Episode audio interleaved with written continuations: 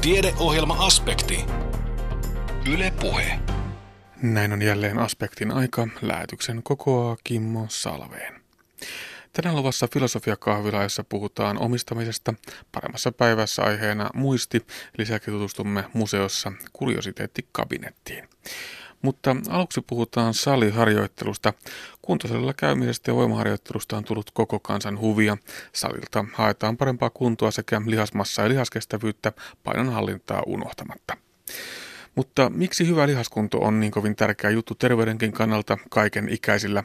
Millaisia ovat yleisimmät väärinkäsitykset kuntosaliharjoitteluun liittyen? Entä miten ravitsemus tukee voimaharjoittelua? Näitä kysymyksiä pohditaan ohjelmasarjassamme kuntoa ja terveyttä salilta. Sarjan nyt kuultavassa ensimmäisessä osassa puhutaan muun muassa alkulämmittelystä ja kuullaan kuinka kehon energiavarastot olisi hyvä tankata ennen voimaharjoittelua. Sarjan asiantuntijat tulevat Kuopion liikuntalääketieteen tutkimuslaitokselta ja sarjaa toimittaa Anne Heikkinen.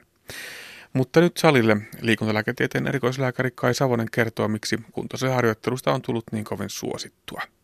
Varmasti siinä on julkisuuttakin takana sillä tavalla, että viime vuosina on enemmän ja enemmän sitten eri tiedotusvälineissä ollut juttua tämmöisestä kuntosaliharjoittelusta, että varmasti sekin osaltaan on lisännyt sitten monien ihmisten kiinnostusta tällaiseen harjoitteluun. No miksi Kai Savonen hyvä lihaskunto on niin kovin tärkeä juttu kaiken ikäisille? No hyvällä lihaskunnolla on moniakin yhteyksiä hyvään terveyteen.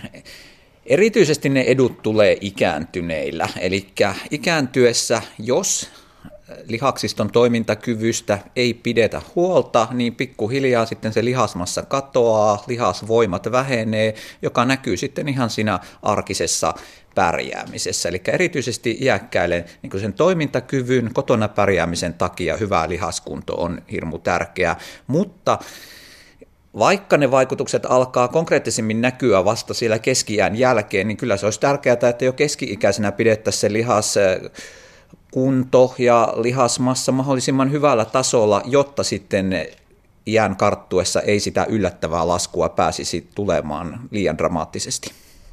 Eli tarvitaan sekä sitä voimaharjoittelua että kestävyysharjoittelua.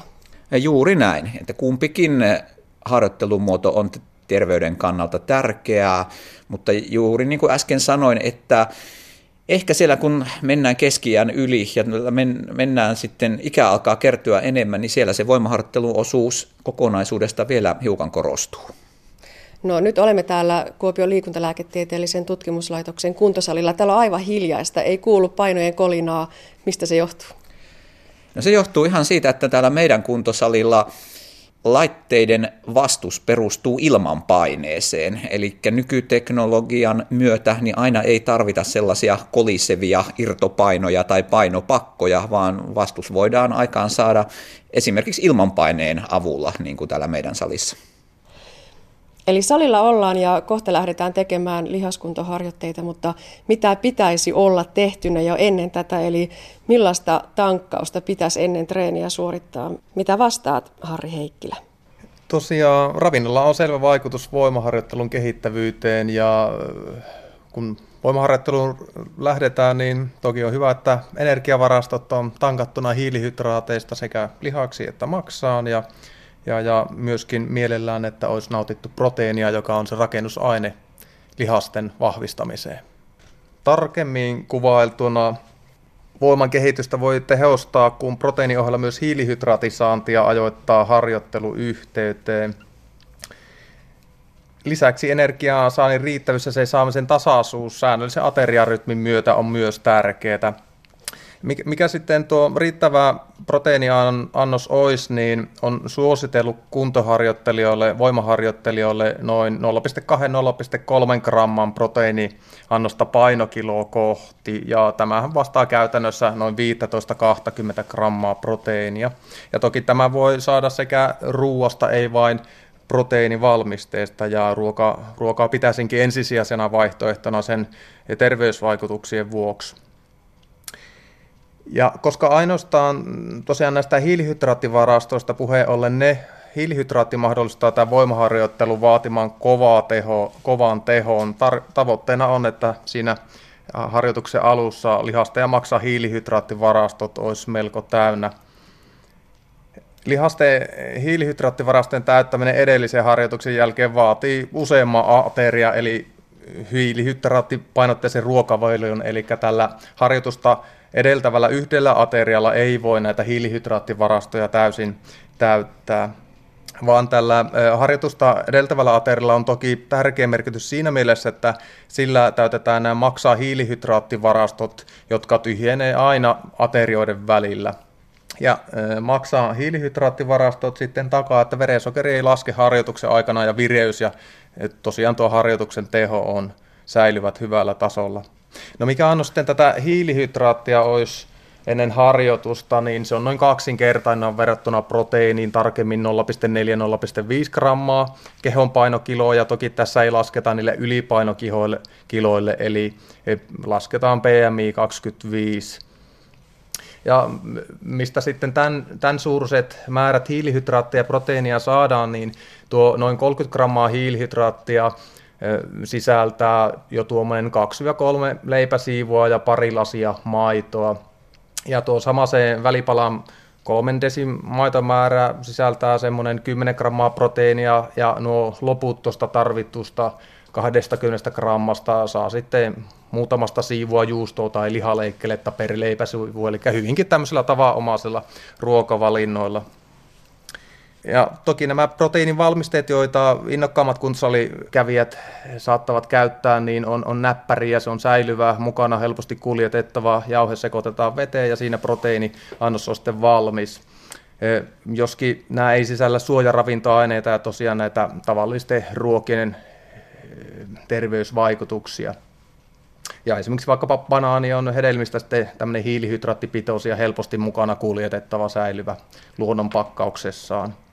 Eli tuossa oli kuvailtu sitä, että mitä, mitä tämä voimaharjoitusta edeltävä ateria olisi hyvä sisältää proteiini- ja hiilihydraatin suhteen, mutta toki sitten mikä tämän ateria-ajoitus tai ruokailuajoitus olisi, niin, niin, niin tämmöiset tavoitteet ennen harjoitusta toki on, että, että mahalaukku olisi tyhjentynyt, jotta vältytään tältä harjoitteluaikaiselta epämukavalta ololta ja sanotaanko tälle esimerkki aterian tyyppiselle muutama sivun leipävälipalalle olisi noin tunti ennen harjoitusta ja mikäli annos on suurempi, ehkä noin puolitoista tuntia ennen harjoitusta voi olla sopivampi. Ja tässä toki yksilöllisyys vaikuttaa ja toki sitten, jos halutaan nauttia lähempänä harjoitusta, että on vähän kiirus siinä, vaikkapa noin puoli tuntia ennen treeniä, niin silloin voi olla järkevämpää nauttia tuo hiilihydraattijuomana, vaikkapa tuoremehuna ja proteiini ottaa vaikkapa rahkan muodossa, jossa ei ole rasvaa eikä kuitua, jotka hidastaa mahalakun tyhjenemistä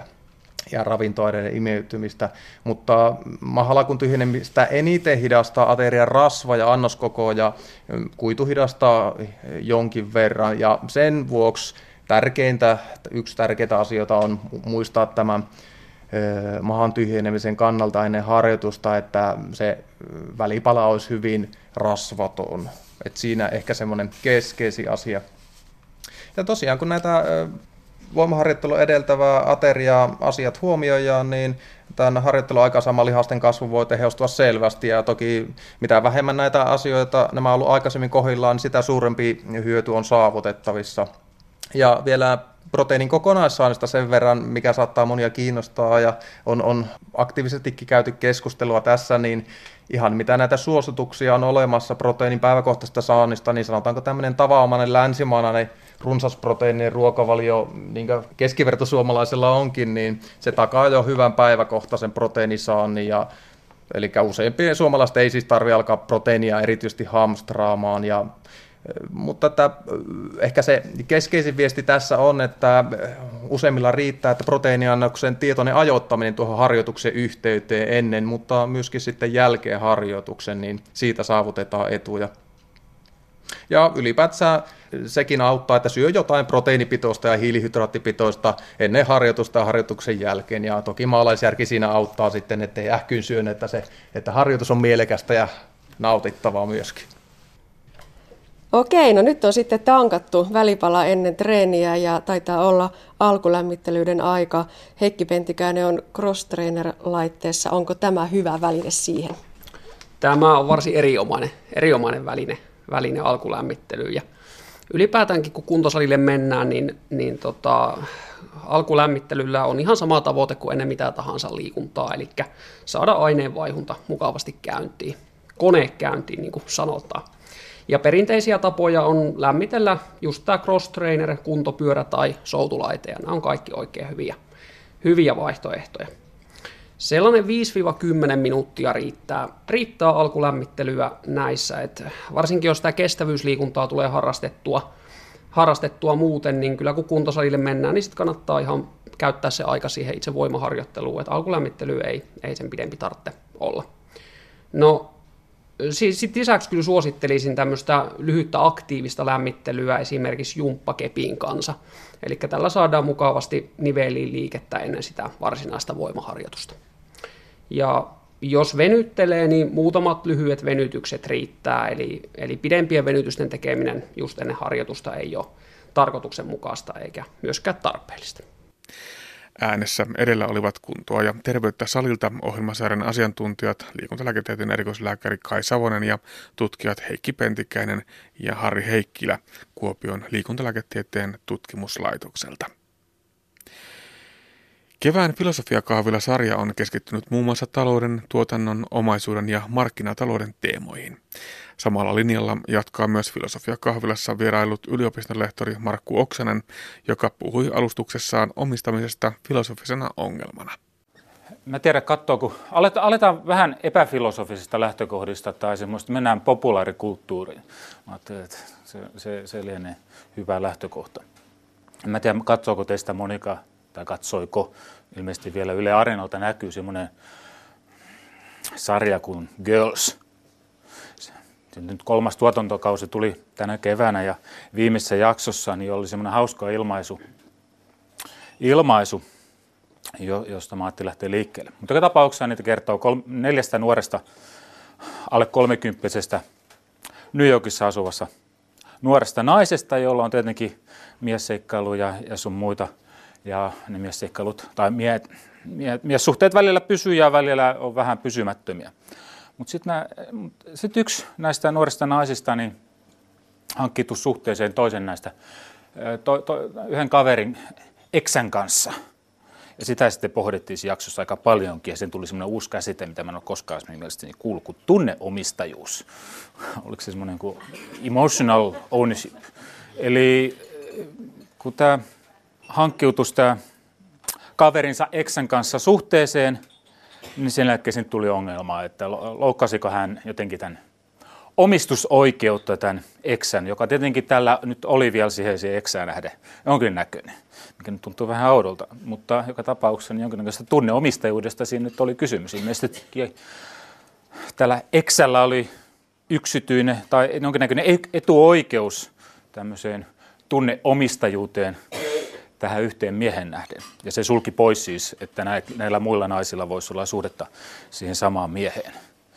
Tämä nyt oli yksi esimerkki omistajuuden käsitteestä. Tai sitten tota, vähän toinen, mikä menee, toinen käsite, mikä menee vähän samaan suuntaan. Te olette kenties huomanneet, että nyt on alettu tämmöinen susijahti, ja sitä on perusteltu semmoisella asialla kuin psykologinen omistajuus.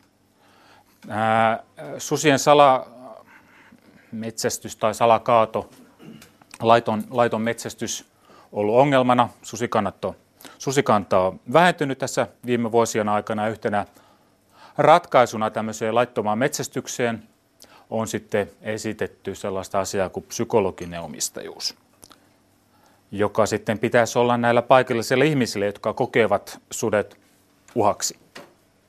Tuossa viime syksynä joulukuun alkupuolella tarkastettiin asiasta väitöskirja tuolla Turussa. Mari Pohjamykrä väitteli asiasta.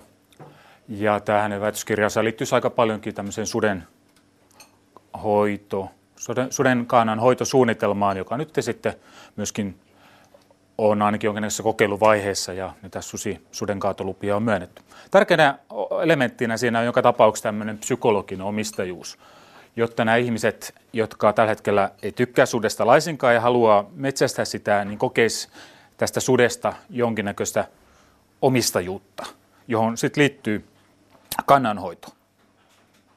tämä on jonkinnäköinen argumentaatio tämän uuden politiikan tai ainakin kokeilun, kokeilun kannalla. Mä en tiedä vielä, mitä EU tästä on sanonut, mutta se nyt on ainakin täällä Suomen maassa monissa maakunnissa hyväksytty. Joissain paikoin se on kyllä kiistelty, että se nyt hallinto-oikeus on, on tämän tyyppisen jahdin luvan evännyt. Mutta tässäkin tulee taas tämä siis omistamisen käsite. Tämä idea tämmöistä susikantojen psykologisesta omistajuudesta niin on peräisin sitten organisaatiotutkimuksesta, jossa sitä on pidetty aika tärkeänäkin elementtinä, miten nämä organisaation jäsenet, työntekijät tai alamaiset sitoutuu tähän organisaation, yritykseen tai, tai jos on kysymys julkisen sektorin puolelta, niin sitoutuu siihen. Tavoittelen näitä yhteisiä, yhteisiä asioita ja toteuttaa sitä strategiaa ja, ja sun muuta. Tietenkin tämä, tämä on aika tärkeäkin puoli, tämmöinen psykologinen omistajuus. Kyllä mulla olisi tiettyjä asioita vaikka sanottavana nykyisestä yliopistomaailmastakin, missä se psykologinen omistajuus tuntuu olevan vähän niin kuin vähenemään päin verrattuna siihen aikaisempaan tilanteeseen, jolloin yliopistossa oli enemmän demokraattista päätöksentekoa. Mutta joka tapauksessa niin se on monilla organisaatioilla toive, että olisi jonkinlaista psykologista omistajuutta. Tämä nyt on hyvin kaukana tämän tyyppiset ajatukset loppujen lopuksi siitä, mitä meillä kenties on yleensä mielessä, kun me pohditaan omistajuutta. Kaiketi semmoinen omistamisen perusidea on se, että on yksi ihminen, joka omistaa tietyn maapläntin, jota sitten asuttaa, kenties viljelee, jossa hänellä on koti, sitten hänellä on naapureita vastaavanlaisilla tonteilla, jotka on jokaiselle eh, erotettu. Eli ihminen, tietty paikka ja siihen liittyvä omistussuhde. Sehän näkyy nyt joissakin tapauksissa, vaikka kyllähän nyt ajatellaan perusasia, perusidea vaikkapa Suomestakin. Eikö, tota, noin, niin aika usein niin tällä tontilla joku tietty nimi, joka voi, suku sitten voi ottaa omaksi sukunimeksikin jossain paikoin. Ja yksi nimitys tämmöiselle ää, maaomaisuudelle onkin, tuleekin latinan kielestä, titulo, joka viittaa nimeen. Englanniksi, kun puhutaan omistamista, niin yksi tämmöinen omistamisen termi on title, joka on siis latinapohjaisesti. Että jokin alue tai kenties esine on jollekin nimetty erityisesti. Tämä nyt on sitten ehkä se tyypillisen asia, mitä mä voisin kuvitella, että omistamisesta tulee mieleen. Mutta tässä ollaan kyllä liikuttu jo aika yhdestä ääripäästä jo toiseen, jostain psykologisesta omistajuudesta ja tunneomistajuudesta. Ja mä luulen, että myöskin kognitiotutkimuksessa, eli tässä mielentutkimuksessa puhutaan tietoisuuden omistamisesta. Siellä taitaa olla ownership of consciousness tai jotain tämmöisiä käsitteitä käytetään, että kun mä nyt tässä näin, mun tajuntaani tässä virtaa, niin te nyt liitätte sen minuun ilmeisestikin. Omiste, omistajuudesta käytävät keskustelut on nämä tietenkin, mitkä on kenties kaikkein isompia, koska niihin liittyy nämä isot visiot sosialismista, kommunismista ja toisaalta kapitalismista tai jonkinlaista sitten vielä kolmantena yhteisötaloudesta ja sun muista. Niitä on aika paljonkin, niin siellä on se omistamisen käsitteet sitten – näiden ytimessä. Mutta tämän tyyppistä keskustelua nyt tietenkin käydään, mutta aika paljon tämmöinen uudempi filosofinen keskustelu omistamisesta ehkä ei mene tähän, tämän tyyppiseen suuntaan, tämän tyyppisiin suuriin yhteiskunnallisiin visioihin tai, tai ideologioihin. Mä en tiedä, kuinka paljon sitä keskustelua käydään sosialismin ja kapitalismin välillä nykyään – enemmänkin se tuntuu olevan ehkä noin tapauskohtaisempaa. Ja aika paljonkin käydään sitten keskustelua siitä, mitä, omista, mitä tästä omistamisen kohteesta myöskin. Eli se on, keskustelu on aika täsmentynyt ja ehkä jopa tämmöistä suurista ideologista visioista niin, niin kuin, niin kuin vapa, vapaatakin. Mitä, mitä, mitä voidaan sitten omistaa? Mä nyt lähdin tuosta heti alusta liikkeelle, että voiko sen olla tunneomistajuutta johonkin ex-poikaystävään vai ei, voiko olla äh, psykologista omistajuutta susiin jollakin tietyllä väestöryhmällä vielä Suomessa, koska tietenkin susien suojelillakin voi olla psykologista omistajuutta, jotka sitten haluaa vähän toisenlaista politiikkaa. Suojella niitä susia. Sitten olemassa tämmöistä Maa voi olla omistuskohteena, joidenkin mukaan tietenkin olemassa maa ei voi olla yksityisomistuksen kohteena eikä minkään muunkaan omistuksen kohteena. Mutta voisiko esimerkiksi minusta omistaa kuin aika? Mehän kumminkin puhutaan aikavarkaista. Voisiko aika olla omistamisen kohteena? Mikä on sitten aika varas? Tuolla mä lueskelin yhtä semmoista mielenkiintoista oikeustieteellistä analyysiä, tai tiedän, oikeusteoreettista, oikeusfilosofista analyysiä aikavarkaudesta. Ja aika varas on esimerkiksi sellainen ihminen, joka ei tule jonossa.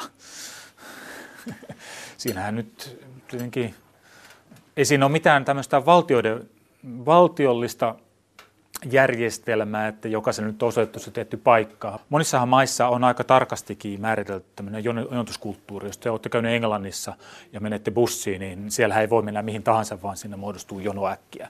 Ja jos joku siellä etulee, niin hyvää ei seuraa. Suomessa bussi pysäkin vähän toisenlaisessa tilanteessa että, tai tilassa.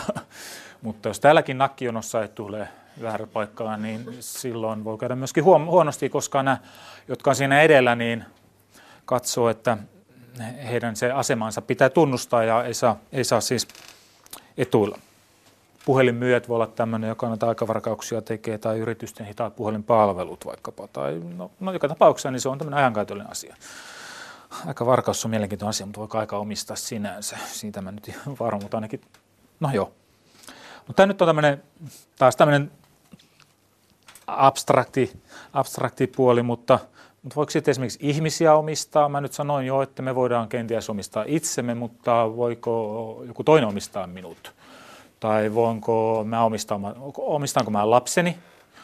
Omistaanko mä sen onko mä, jos mulla olisi nyt vaikka vanhempi, joka olisi vielä elossa, ja mä olisin hänelle uskottuna henkilönä, niin omistaisinko mä hänet jollakin tavalla, vaikka mä päättäisin monista asioista hänen, hänen, hänen, hänen, hänen elämässään, voisiko mä omistaa häntä. Tai sitten jos mennään vaikkapa odottavaan äitiin, onko tämmöinen odottava äiti, omistaako hän tämän alkion tai sikiön, joka kasvaa siis tämän kohdussa. Niitä löytyy feministisiä perusteluja, libertaarisia perusteluja, että naiset omistaa oman ruumiinsa ja omistaa myöskin kaiken, mitä sisällä on ja voivat tehdä sitten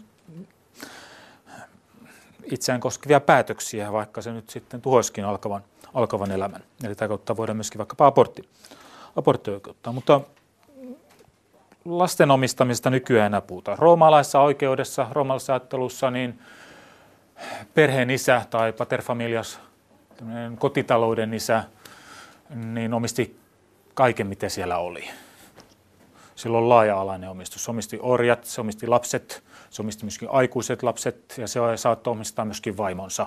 Okei, vaimo ei välttämättä ollut kyllä tämän perheenisän omistuksessa, koska tämä vaimo saattoi olla myöskin tämän sen perheen omistuksesta, jossa hän oli varttunut, riippuen tietenkin siitä, että minkälaisia sopimuksia näillä perheillä oli, mutta yleensä tietenkin se varmaan on niin, että se kuuluisi, vaimo kuuluu miehelleen. Ja tämmöinen ajattelu, että vaimot oli miestensä omaisuutta, niin se eli, eli aika pitkään.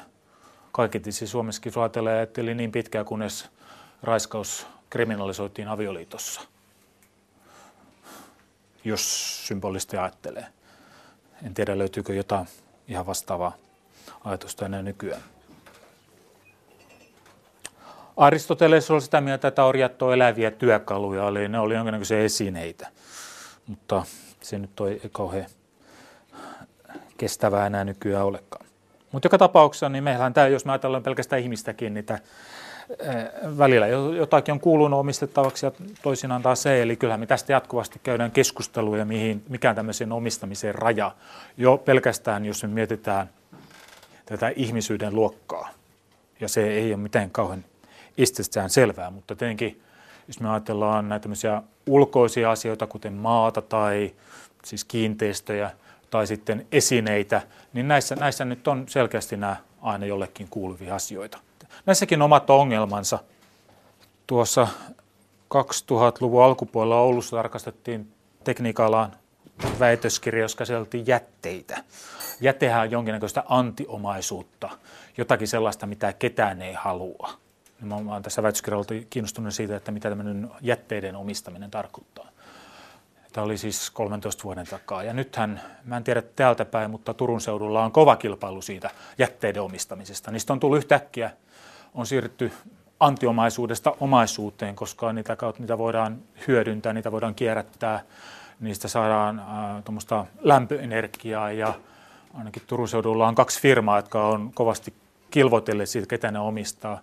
Yksi ongelma on tietenkin Turussa, kun oli jätteenpolttolaitos, niin se nyt jouduttu, tai se on suljettu Haluatko vuodenvaihteesta suljettiin sen toimi, toimilupa loppuun, että ilmeisesti nyt viedään Ruotsiin. Mä, mä en ihan tarkkaan kyllä nyt tiedä, mutta siinä on kova poliittista kädenvääntöä käyty jätteiden omistamisesta.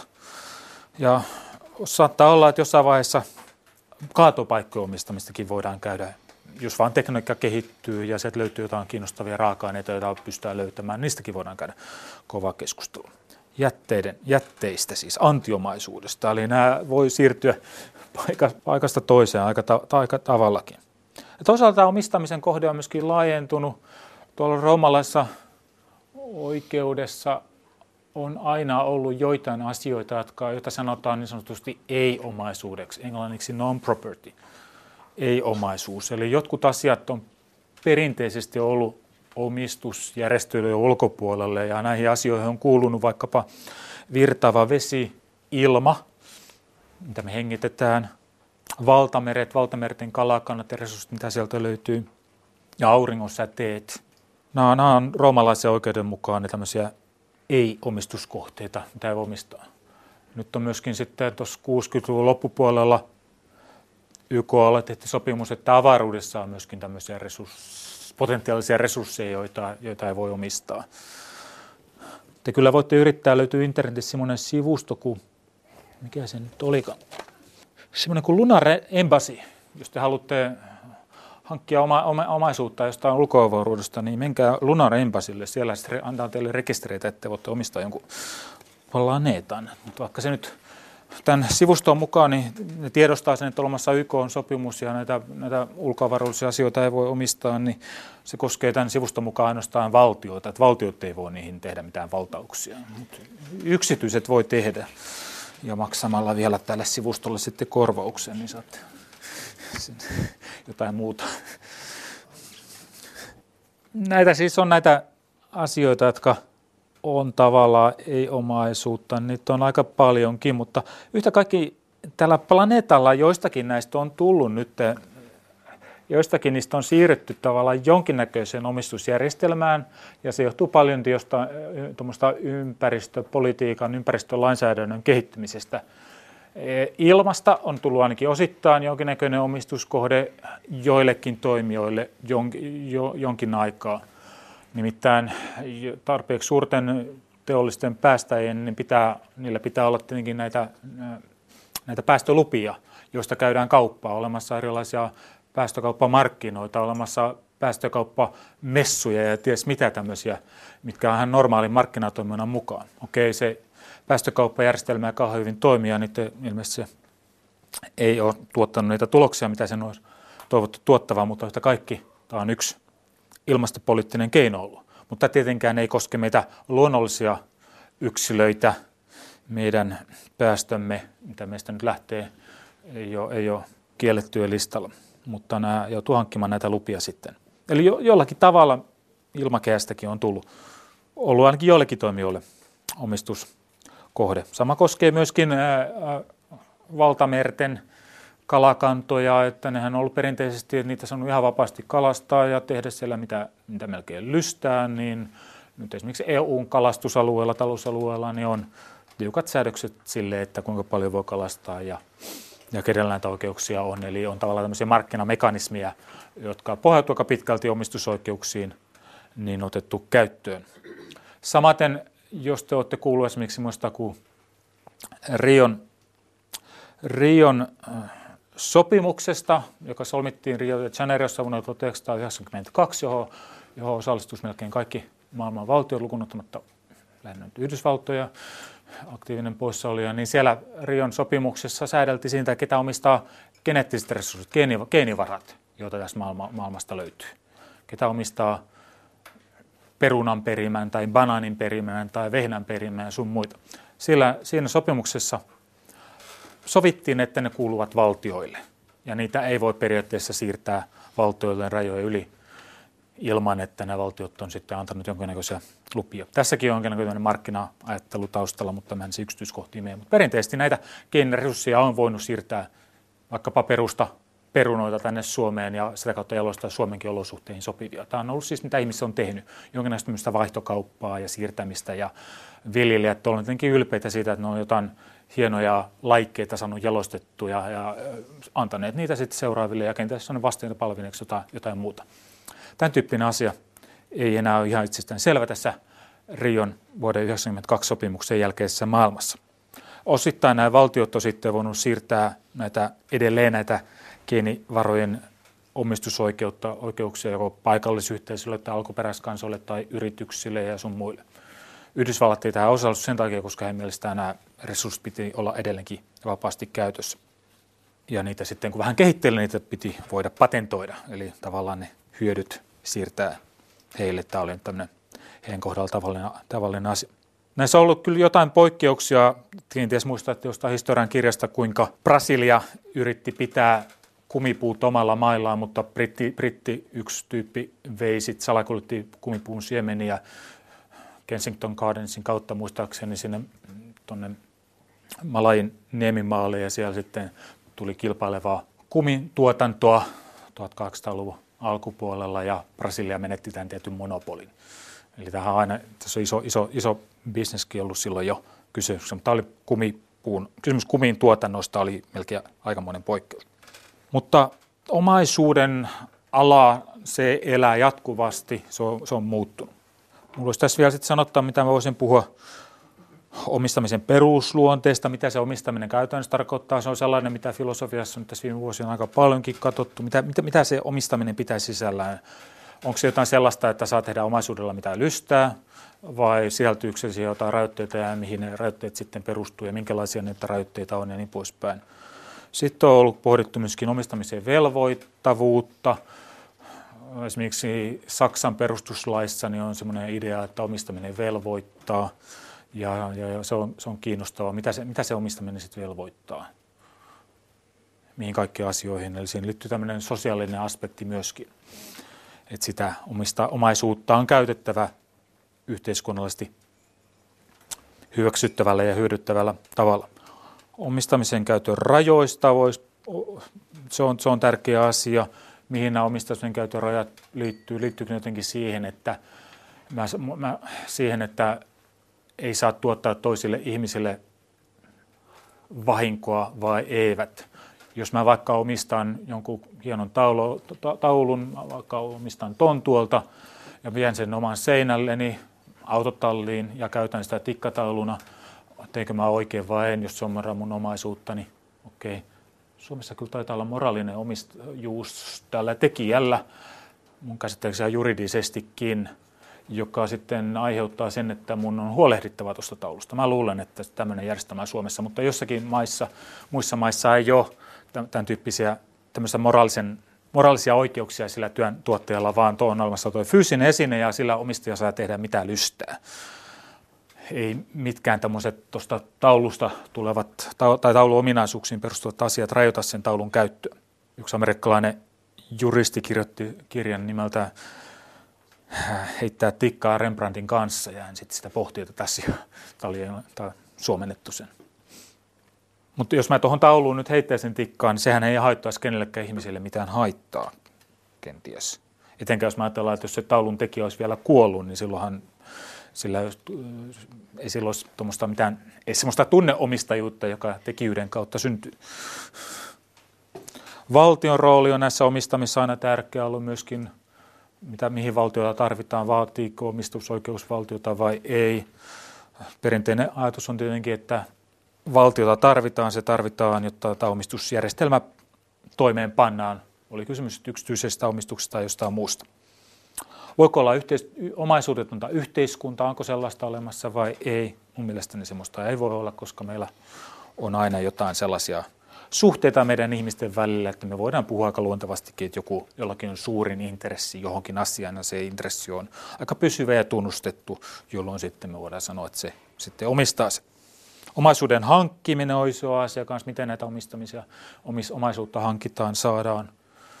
Vaatiiko se työtä, vaatiiko se haltuunottoa. Klassinen esimerkki tämmöistä näin, esimerkiksi jos mä nyt haluaisin tulla istumaan tämän kaverin paikalle, niin mä en voi mennä, koska hän on jo ottanut sen haltuunsa istumalla siihen ensimmäisenä. Eli nämä kaikki tuolit, mitä täällä on, on vapaasti valittavissa ja se haltuunotto tapahtuu siten, että istuu siihen. Ja sitä kautta se omistussuhde tai hallussapitosuhde syntyy. Mutta se nyt on yksi vaan tämmöinen teoria. Omaistamisen, omaisuuden jakautumisesta on tietenkin paljon puhuttu. Eli siitä, että kuinka, onko se, tuossa tuli juuri raportti tuota Oxfamilta englantilaiselta hyväntekeväisyysjärjestöltä, jonka mukaan, onko se nyt ensi vuonna tai lähitulevaisuudessa, yksi prosentti maailman väestöstä omistaa 50 prosenttia maailman omaisuudesta. Näin mun mielestä Ylen sivuilla ei olla jossakin muualla, muualla se sitten uutisoitiin. Yksi prosentti maailman väestö omistaa 50 prosenttia omaisuudesta. Eli se näyttää, että se omaisuus jakautuu aika epätasaisesti, joka sitten ei ole välttämättä oikeudenmukaisuuden näkökulmasta hyvä asia laisinkaan. Vaikka se kenties omaisuutta nämä yksilöt voi olla hankkineet ihan reilulla ja, ja, ja hyväksyttävällä tavalla omaisuus, mitä kuuluu yksilöille, niin sekin voi olla sellainen asia, mikä on kiinnostava, koska monia ihmisiä on, joita ei haluaisi omaisuutta. Mä taas luin jostain viikonloppuna jostain, jostain seikkailijasta, joka myy omaisuutensa lähtien maailmalle kiertelemään sitä sun tätä vapaana kaikesta taakasta, mitä tämä omaisuus sitten aiheuttaa. Eli kyllähän monilla, monet ihmiset kyllä tietää sen, että omaisuus ei välttämättä tuosta onnea ja omaisuudeton elämä voi olla mukavampaa. Mutta toisaalta sitten on niitä, jotka on sitä mieltä, että jolla voi olla tämmöinen uskonnollinen suhde omaisuuteen, esimerkiksi menestyksen teologiassa joka, ja, ja muissakin tämmöisissä joissakin reformistisessa protestanttisessa ajattelussa, niin siellä se omaisuus on tärkeä asia, kun omaisuus on jotain sellaista, se on merkki Jumalalta, että on kenties siellä niiden, niiden joukossa, jotka pääsevät sitten taivaaseen. Omistamisen instituutio on tavattoman paljon globaalisoitunut. Nyt me ajatellaan tietenkin, että omistaminen liittyy lähinnä kansalaisuuteen. Jos me ajatellaan maan omistamista, niin ainoastaan tietyn maan kansalaiset voi, tai saman maan kansalaiset voi omistaa maata, mutta omistaminen, esimerkiksi maaomistaminen, siinä on, se on globalisoitunut ihan samalla tavalla kuin mitkä tahansa muutkin. Ja jos nytkin Yhdysvaltojen ja Euroopan unionin välillä käydään näitä neuvotteluja tästä TT IP-sopimuksesta, niin kyllä siihen sisältyy aika paljon investointisopimuksesta, niin siihen sisältyy myöskin tämmöinen globa- omistamisen globalisoitumisen idea. Näin kertoi Itä-Suomen yliopiston ja VTTn yliopiston lehtori Markku Oksanen omistamisesta. Todetaan vielä tuohon perään, että tällaisia erilaisia omistajuuteen liittyviä teemoja on vaikka kuinka paljon, eivät ne suinkaan tähän lopu. Lisää Oksasen ajatuksia Aspektin nettisivuilla kantti.net kautta aspekti, josta löytyy tämä ja aiemmat filosofiakahvilan alustukset kokonaisina. Kuuntelet siis Aspektia, jonka kokoaa Kimmo Salveen. Tiedeohjelma Aspekti. Yle Puhe. Valkoinen metso, kahdeksanjalkainen karitsa, lapamato ja muita elämaailman kummiaisia on nähtävillä Kuopion luonnontieteellisen museon juuri avautuneessa päätä ja häntää näyttelyssä. Vuonna 1897 perustetun Kuopion luonnontieteellisen museon alkuaikoina erikoisten eläinten ja yksilöiden tallentaminen oli yksi kokoelmatyön lähtökohdista. Luonnon erikoisuudet kiehtovat edelleen ja siksi kuriositeettikabinetti onkin nyt avautunut suurelle yleisölle. Nyt pääsemme mukaan päätä ja häntää näyttelyn virtuaaliesittelyyn. Oppana on luontopedagogi Mari Wikholm. Tähän näyttelyyn on koottu tällaisia yleisön suosikkeja yli sadan vuoden ajalta. Ja tota, monet niistä on sellaisia, mitä niin kun yleisö tämän, tänäkin päivänä kyselee aina silloin tällöin, että onko teillä sitä valkoista metsoa ja onko teillä sitä ihmisen luurankoa. Että aina välillä yleisötyöntekijät sitten kertoo terveisiä, että nyt kysyttiin taas sitä ja tätä. Niin nyt niin kuin näitä, mitä on kysytty, niin on haluttu sitten koota tähän näyttelyyn. Että se on yksi tällainen tämän näyttelyn pointti. Mutta tota, toinen vähintään yhtä tärkeä pointti on se, että halutaan kertoa, mitä tämä luonnontieteellinen kokoelmatyö oikein on. Et kun aikaisemmin haluttiin todellakin koota näyttelyyn tai kokoelmiin mahdollisimman erilaisia eläimiä, mahdollisimman paljon erilaisia eläimiä, ja myös tämmöisiä hyvin eksoottisia ja, tota, ja sellaisia, joilla ei niin kuin mitään tekemistä Savon tai savolaisuuden kanssa tai Suomen kanssa, mutta tota, että haluttiin niin kuin antaa ihmisille mahdollisuus nähdä, koska ihmiset on aina olleet kiinnostuneita erikoisuuksista ja ovat yhä edelleenkin. Niin tota, ja nykyään taas sitten niin kun kokoelmatyön tärkein tavoite on kertoa nimenomaan tästä luonnosta, missä me eletään nyt. Eli tallentaa niin kun Itä-Suomen luonnossa tapahtuvia muutoksia ja kertoa, millä tavalla lajisto elää ja millä tavalla lajisto reagoi sitten niin kuin meidän ihmisten toimiin. Eli siinä mielessä se painopiste on nyt muuttunut, että nyt, tänne, nyt me ei enää tehdä sellaisia, niin kuin, vaikka ne tosi hienoja nämä tämmöiset Afrikan kiertomatkat ja muut tällaiset, niin nyt ainakaan se ei ole niin kuin sellainen painopiste, että nyt me keskitytään tähän niin kuin lähiympäristön muutosten dokumentointiin paljon enemmän. Mutta tota, museon ensimmäinen esine tai ensimmäinen eläin oli tämä tunturipöllö. Eli museo perustettiin 1897 ja tota, silloin herra Benjamin Stolberg piti tämmöisen hauskan esitelmän kolmesta pöllöstä, ja, joita, jotka hän oli niin kuin täyttänyt ja, tota, kertoi niiden, niiden vioista ja niiden ansioista. Se oli hyvin hauska se niin kuin luentorunko, minkä, minkä mäkin olen lukenut. Ja, tota, ja yksi niistä oli sitten tosiaan tämä tunturipöllö, joka sai kunnian olla sitten niin kuin luonnontieteellisen museon kokoelmien alku. Ja tota, ä, alkuaikoina todellakin nämä vanhat museoherrat ja luonnonharrastajat kierteli paljonkin, eli tota, he teki ihan tällaisia oikeita tutkimusmatkoja, mutta tota, ostivat myös niin kuin ihan runsaasti erilaisia esineitä ja eläimiä ja kasveja ihan Kuopion torilta. Et siellä oli paljon kierteleviä kaupustelijoita, jotka sitten niin kuin toi läheltä ja kaukaa erikoisia tai vähemmän erikoisia eläimiä. Ja, ja tota, silloin kun museoherrat sitten pääsi niin kuin näihin, näihin uuden näköisiin näytteisiin käsiksi, niin tota, sit silloin solmittiin paljon kauppoja ja silloin tehtiin myös niin kuin tällaisia sopimuksia, että jos löytyy jotain, jotain erikoista jostain, niin museo on kyllä hyvin kiinnostunut. Ja yksi näistä varhaisista kauppamiehistä oli Vasili Sidorov, joka oli tämmöinen hyvin suuri museon ystävä. Eli hän oli Vienan Karjalasta kotoisin oleva tällainen tota, kauppias, joka kävi Kuopiossa aina silloin tällöin. Hän piti Suomesta kovasti, oli hyvin suuri Suomi-fani. Ja tota, hän toi mukanaan niin kuin toinen toistaan kummallisempia otuksia. Ja yksi näistä Vasilin tuomista otuksista oli korpimetso. Korpimetso on metson ja teeren risteymä. Eli niin kuin nämä ei ole luonnossa mitenkään erityisen yleisiä, eivätkä olleet silloin 1900-luvun alussa niin, niin todella niinkään yleisiä kuin mitä ne nyt on niin tota, silloin tämä oli todella tämmöinen valtava harvinaisuus ja se tuotiin sitten museoon ja esiteltiin, että, että tämmöinenkin on olemassa. Ja myöhemmin sitten tämä, tämä herra Vasili Sidorov muutti Sotkamoon ja suomalaisti nimensä V. Väinämöiseksi, eli hänestä sitten tuli ikään kuin, kuin suomalainen.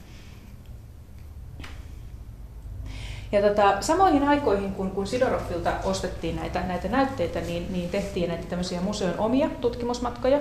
Ja yksi tämmöinen niin kuin merkittävä tutkimusmatkakohde oli Petsamo.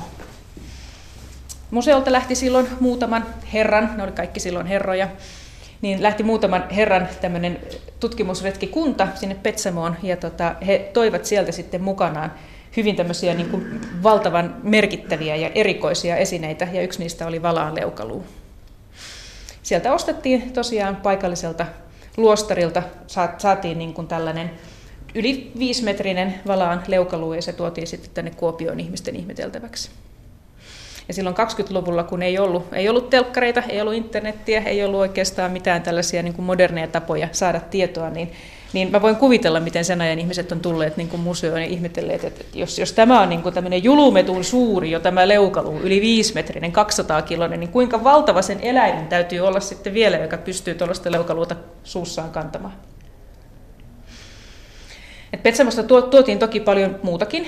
Petsamosta tuotiin esimerkiksi valaan selkänikamia, niin kuin tässä on meillä yksi tämmöinen valaan selkänikama. Ja paikalliset oli käyttäneet näitä selkänikamia esimerkiksi hakkuupölkkynä. Mm-hmm. Tuossakin on merkkejä siitä, että kirveellä sitä on kyllä hutkittu. Ja tota, osa niistä oli, oli olleet myös niin kuin tämmöisinä palleina, millä ihmiset istuivat. Et tota, silloin käytettiin näitä, näitä jäänteitä sitten niin kuin hyvin monenlaisina tavoin. Ja tota, sitten meillä on täällä takaosassa niin meillä on kokoelma tämmöinen pieni, pieni, hyvin pieni osa Matti Karppasen täyttämiä eläimiä. Että tätä koko näyttelyä ei olisi niin oikeastaan voinut tehdä ilman mainintaa Matti Karppasesta. Että hän oli hyvin tämmöinen originelli tyyppi, joka eli Haminanlahdessa. Eli hän oli lintumaalari, hän oli luontoharrastaja, luonnon tutkija ja tosiaan myös niin kuin varsin taitava eläinten täyttäjä. Meidän kokoelmissa on lukuisia ja taas lukuisia hänen täyttämiään lintuja ja nisäkkäitä. Ja tässä on nyt sitten niin kuin muutamia esimerkkejä, joita hänelle on sitten toimitettu. Ja yksi esimerkki on tämä valkea metso, joka on yksi näistä myös meidän yleisön suosikeista. Eli kun luontoon aina silloin tällöin syntyy näitä tämmöisiä joko kokonaan albiinoita tai albinistisia, erikoisen värisiä yksilöitä, niin ne on tietenkin herättänyt ihmisten huomiota ja siihen tuohon aikaan 1900-luvun alkupuolella niin näitä erikoisia eläimiä aika usein ammuttiin ja sen jälkeen toimitettiin museolle. että se oli semmoista aika raakaa touhua. Nykyäänhän siis me ei tapeta eläimiä, vaan ne tulee meille valmiiksi kuolleena ja sitten me vaan tallennetaan ne kokoelmiin. Mutta tuohon aikaan se oli tosiaan aika roisia se meno välillä. Niin tota, tämäkin metso niin päätyi sitten Matti Karppaselle ja hän sitten täytti sen ja siitä pitää se on sitten meillä ollut kokoelmissa. Et Matti Karppanen piti kovasti niin kuin lintujen täyttämisestä, hän oli lintuhullu niin kuin kaikin tavoin, niin kuin näistä maalauksistakin voi, voi tosiaan niin kuin nähdä, että hän todella keskittyy näihin, näihin lintuihin ja sai esille hyvin niin kuin heidän, tai näiden lintujen olemuksen ja, ja niiden käyttäytymispiirteet ja tämmöiset. Mutta tota, että jonkin verran hän täytti myös sitten niin kuin nisäkkäitä.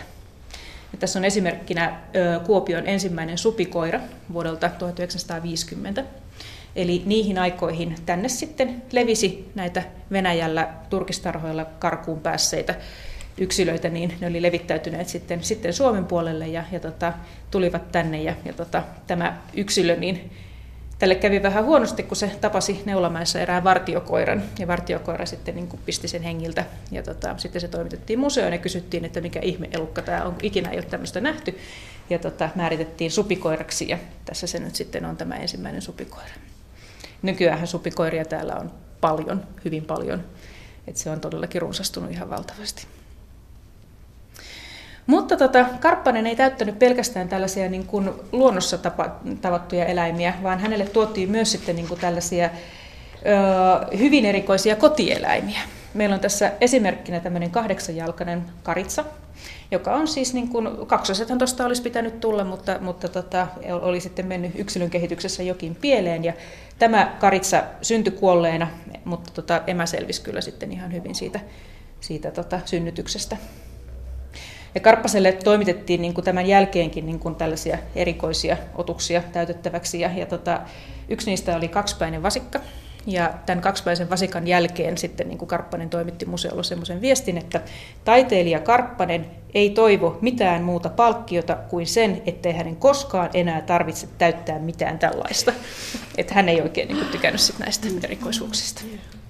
Mutta tota, museolla on siis paljon muutakin kuin ihan näitä niin kuin kokonaisia täytettyjä eläimiä. Eli meillä on aika kattavat myös niin kuin tämmöiset kallo- ja luukokoelmat.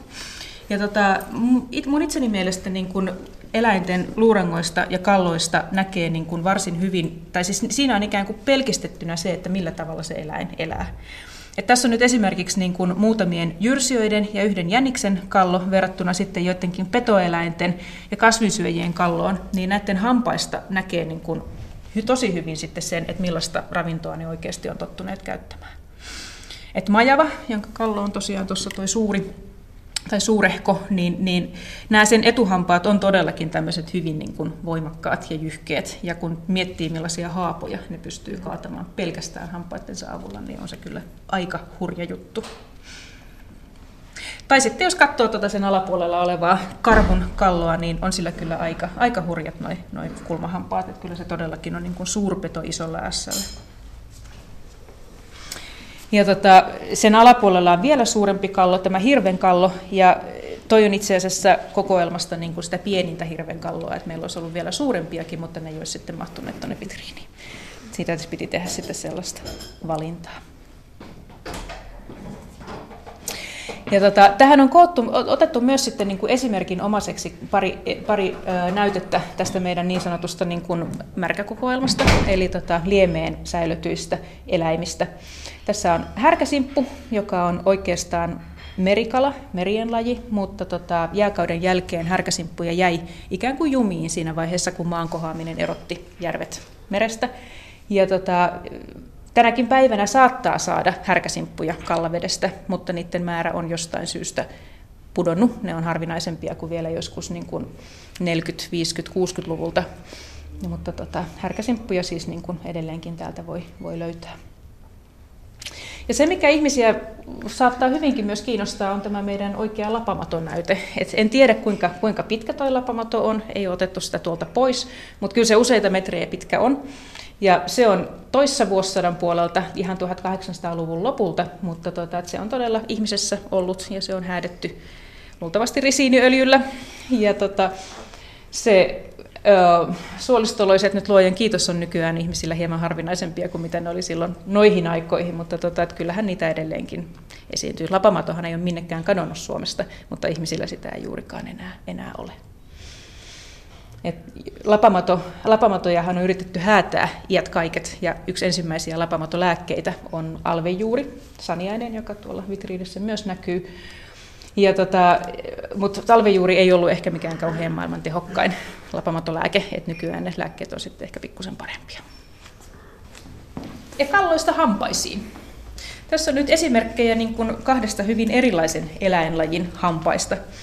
1900-luvun alkupuolella kerättiin tämmöistä hevosen hammaskokoelmaa, koska silloin hevonen oli äärettömän arvokas eläin ihmisille. Ja, tota, ja hyvän hevosen ostaminen oli niin kuin vähän taitolaji.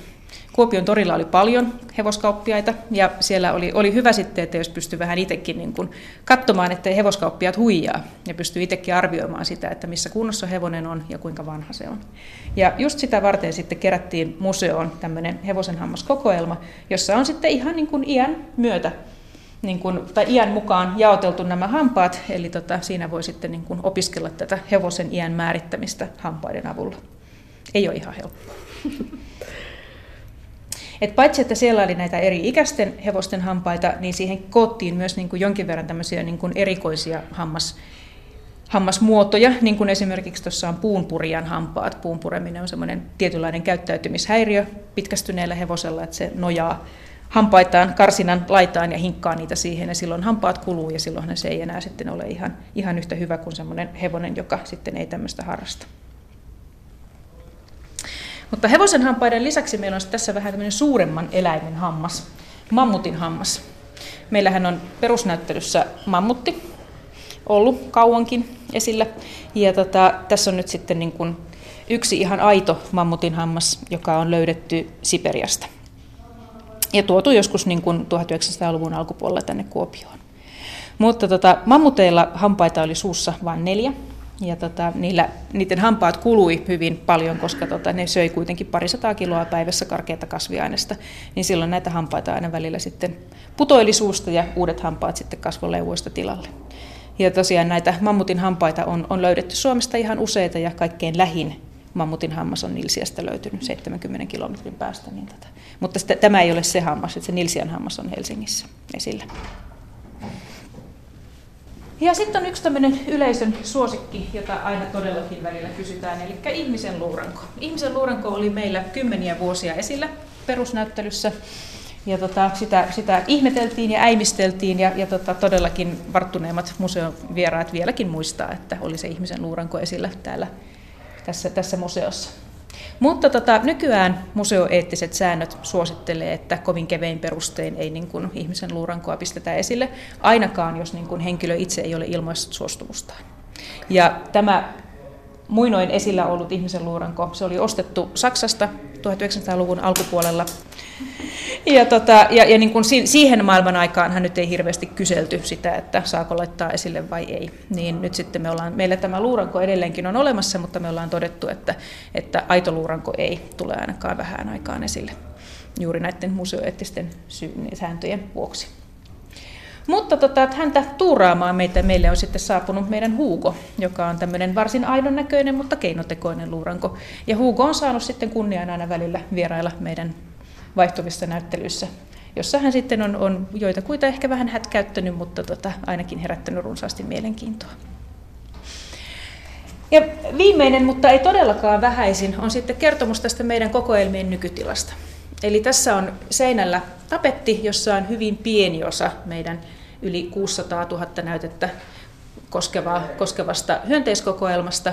Eli nykyään niin kun kokoelmat on hyvin suuret ja ne karttuu koko ajan uusien tutkimusten ja uusien selvitysten ja lahjoitusten myötä. Ja, tota, ja nimenomaan näitä, näitä nykykokoelmia käytetään hyvinkin paljon näissä niin kuin erilaisten luonnonsuojelupäätösten tausta-aineistona ja myös niin kuin ihan tutkimusten vertailumateriaalina.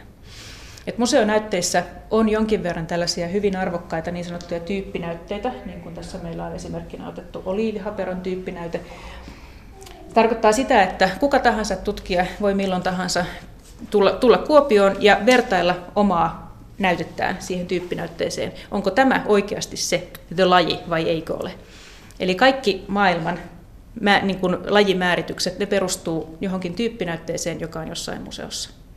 Eli siinä mielessä kyse on ihan tämmöisestä niin kuin olennaisesta osasta biologista tutkimusta. Ja todella näytteet, niin kuin, näytteiden määrä kasvaa koko ajan. Nyt me liikutaan yhteismäärässä jo yli miljoonassa, että kuinka monta erilaista näytettä meillä on kokoelmissa mukaan lukien kasvit, sienet, eläimet, kivet. Tuliko siinä jo kaikki?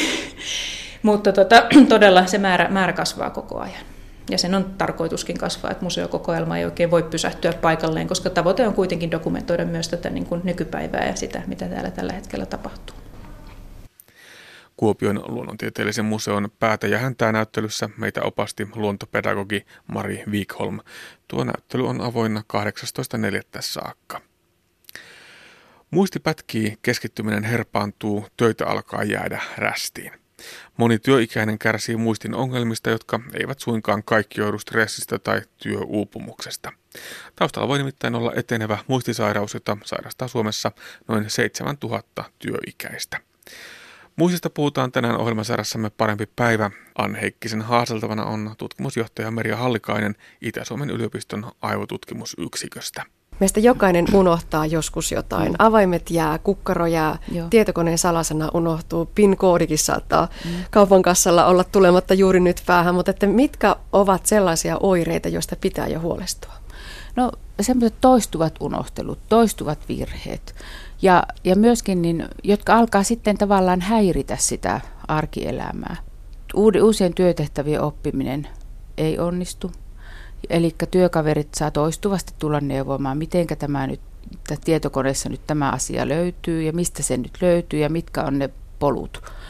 Ja, ja, ja myöskin se, että, että niin kuin tavallaan se semmoinen ennen hyvin työnsä tehnyt henkilö, niin hänellä alkaa olla niin kuin semmoisia pinoja siellä pöydällä, tekemättömiä töitä. Hän aloittaa jonkun, ei saa sitä loppuun, aloittaa toisen, ei saa sitä loppuun. Eli tavallaan, että se työ ei suju. Ja siellä, siellä tapahtuu niin kuin, ihan selkeästi sitten alkaa niin kuin kuormittaa jo niitä työ, työkavereita. Eli heille siirtyy sitten tämän henkilön töitä. Ja kotona toki se, että siellä voi tulla myöskin ja myöskin niin kuin työyhteisössä, että tämä henkilö on passiivinen, vetäytyvä. Eli ei ole enää niin kuin samalla tavalla keskustelussa mukana, ei osallistu samalla tavalla ja, ja, ja myöskin niitä, nämä harrastuksista vetäytymiset tapahtuu jo tässä vaiheessa. Eli tavallaan aletaan vähän linnoittautua siihen turvalliseen ympäristöön. Ja sitten myöskin selitellään sitä, että miksi minä nyt tämän unohdin. Aina jollakin, että niitä selityksiä löytyy jo. Ja siinä tässä vaiheessa, alkuvaiheessa se henkilö voi ajoittaa olla ihan itsekin tietoinen, että tässä jotakin on nyt tässä hänen, että hän ei, ei ehkä ei ole kaikki ole kunnossa. Mutta hyvin usein sitten hän sitten ajattelee, että no, että ehkä se on nyt ihan tähän ikään kuuluvaa kuitenkin, vaikka, ollaan, vaikka oltaisikin jo alle kuusikymppisiä. Että no, et niin kun semmoinen, semmoinen tuota oireilu, oli se sitten tämmöistä muistioireilua tai sitten sitä käyttäytymisen muutosta, joka alkaa häiritä – ja joka alkaa kiinnittää, ympäristö alkaa kiinnittää siihen huomiota, niin silloin kyllä niin kuin pitäisi ryhtyä niin kuin toimenpiteisiin. Puhutaan sitten vielä epätyypillisestä Alzheimerista ja sen oireista. Merja Hallikainen, millaisia oireita voi olla?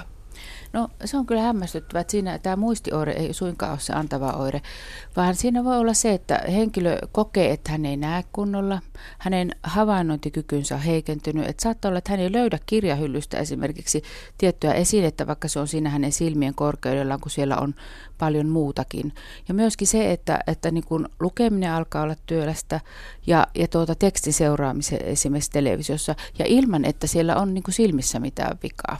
Eli se voi olla myöskin tämmöinen ensimmäinen oire. Ja myöskin sitten niin saattaa olla, että puheen tuottamisessa on ongelmia. Eli tämmöistä puhe, puheongelmaa. Et nämä on niin kuin siinä, tässä, näissä tässä epätyypilliseen yleisimmissä muodoissa nimenomaan tämä näövaraisen hahmottamisen ongelmat ja sitten tämän, näitä puheongelmia. Työikäisten muistisairauksista kertoi tutkimusjohtaja Merja Hallikainen. Näin päätyy tämänkertainen aspekti lisäaiheistamme netissä osoitteessa kantti.net kautta aspekti.